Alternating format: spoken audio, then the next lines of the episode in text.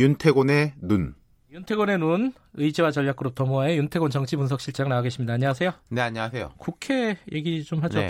문희상 국회의장이 어제 패스트트랙 그 검찰 관련된 법안을 부의를 안 했습니다 본회의에. 예, 12월 3일에 부의하기로 예고했어요. 12월 3일. 예, 어. 이게 것도 참 이례적이에요. 부의하면 부의하면 되는 거지 한 달 반 있다가 부의할 거야라고 이제 예고를 한 거죠.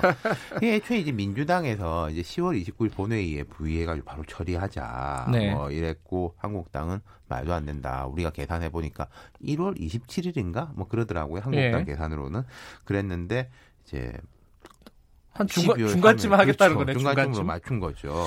이게 뭐 여야가 아, 뭐랄까 국회 파행 될게 뻔하니까 이렇게 선택할 수밖에 그렇죠. 없었지 않았나? 이 이유는 네. 법리적 이유하고 네. 정치적 이유 두 개로 나눠 볼 수 있었 있을 거예요. 네. 이제 먼저 정치적으로 보자면은 만약에 내일 모레 이 검찰개혁 법안을 붙인다. 네. 면은 그래서 이게 뭐 표결 뭐 이렇게까지 간다면은 야당의 반발이 불보듯 뻔하고 그러면은 다른 이른바 비쟁점 법안, 뭐 예산안 이런 것도 처리를 장담할 수 음. 없기 때문에 그런 게 아닌가. 네. 문 의장은 우선 검찰개혁 법안 부의 시점을 12월 3일로 못 박아가지고 여야 합의를 기다리고 명분을 쌓아가지고 일괄 타결 쪽으로 유도를 할 것 같아요. 일괄 타결. 예, 선거법 예. 개정안하고 이제 예산안하고 일괄 예. 타결. 예. 문 의장이 지난 21일에 국외 일정 중에 기자단 만나가지고 법안 통과 위해서는 어차피 150표 이상이 필요하니까 네. 결국 일괄 타결밖에 답이 없다. 예산, 사법개혁 법안, 정치개혁 법안 여기서 정치개혁 법안은 이제 선거법이겠죠. 네. 모든 것을 뭉뚱그려 해야 한다고 예측한다. 이렇게 예고를 한 바가 있습니다. 그 이후로 이제 한 일주일이 된 거죠. 선거법은 그럼 어떻게 되는 거예요? 지금, 지금 이제 선거법도 패스트트랙 타 있는데 11월 27일에 본회의에 부의될 예정이에요. 그래요? 이건 어차피 패스트트랙이 날짜대로 음. 가는 거지 않습니까? 네. 그리고 이제 예산안 본회의 처리 법정 시한은 12월 2일이에요. 아, 다 몰려 있네요. 네. 예. 그다음에 이제 3일로 이제 검찰개혁 법안이 맨 뒤로 밀린 건데 물론 이대로 표결이 된다는 건 아니죠. 그렇죠. 예. 잘될 경우에는 이건 좀 다 일괄 타결해서 되는 게 맞겠지만은 문의장 생각이 이런 것 같습니다. 어차피 선거법을 먼저 하기로 약속했잖아요. 네. 그러니까 이거 먼저 처리, 그다음 예산안 처리. 그러니까 이 부분이 어 말하자면 검찰 개혁 법안 때문에 나머지 두 개가 방해받지 않게 하겠다. 최대한. 음, 음. 그러니까 뭐 예산안 처리하고 검찰 개혁 때문에 싸우면 싸우는 거고 네. 이런 거죠. 법리적으로는 그 자유한국당하고 민주당하고 완전히 다른 해석을 하고 그렇죠. 있잖아요. 그러니까 지금 검찰개혁 법안이 사개특위를 지나서 법사위를 거치고 있는 거니까 핵심은 네. 이거예요.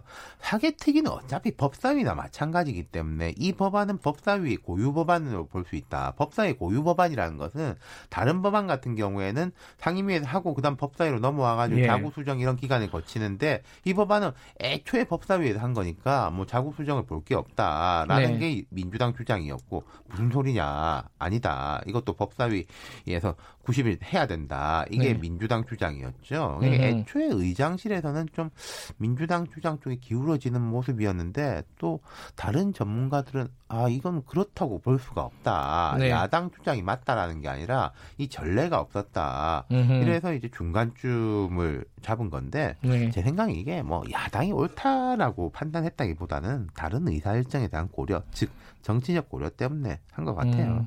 지금 아까 예, 말씀하신 대로 보면 선거법, 예산안, 그다음에 이제 사법개혁안 예. 예, 이렇게 쭉 진행이 되는 건데 문제는 문희상 의장 얘기대로 뭐 일괄 타결 이게 잘 될까요, 뭐? 그러니까 이게 일괄 타결이라는 것은 음, 지금 하나 하나 보면은 더 어려운데 일괄 타결이 차라리 가능한 거 아니냐. 이게 뭐 아. 뭐 과거에 이제 정치가 잘 풀릴 때 이런 거예요. 크게 놓고 이쪽 거는 우리가 조금 유리하게 음. 거는 당신들이 조금 불리하게 그래서 이익 균형의 총량을 맞추기가 쉽다. 예를 들어 음. 한 법안 내에서는 너무 유불리가 갈리지 예, 않습니까? 예. 그럼 이제 여러 개를 놓고 보면은 그렇게 나눠갈 수가 있다. 협상하기가 더 쉬워진다라는 건데 아주 고차함수가 되는 거죠. 근데 지금 하나가 더 끼어들었습니다. 의원 정수 확대 문제를 그렇죠. 꺼냈죠 정의당에서. 어제 이제 이정미 의원 나와서 설명하신 걸 제가 잘 들었지만은 네. 이, 이건 또 이제 전선이 검찰 개혁 등하고 또 다르잖아요. 네. 그러니까 정의당, 민평당, 대한연대, 그다음 바른미래당의 당권파는 찬성. 한국당 및 바른미래당 비당권파는 반대. 변수가 많네요. 민주당은 네. 현실적으로 어려운 거 아니냐. 음흠. 뭐 이런 식 3인 3색 정도 되겠죠. 각양각색. 그렇죠. 예. 네. 어떻게 될까요? 그러니까 이건 이런 거예요. 자, 만약에 선거법에 대해 가지고 말씀을 드리자면 두 가지가 있습니다. 모든 정치 세력들이요.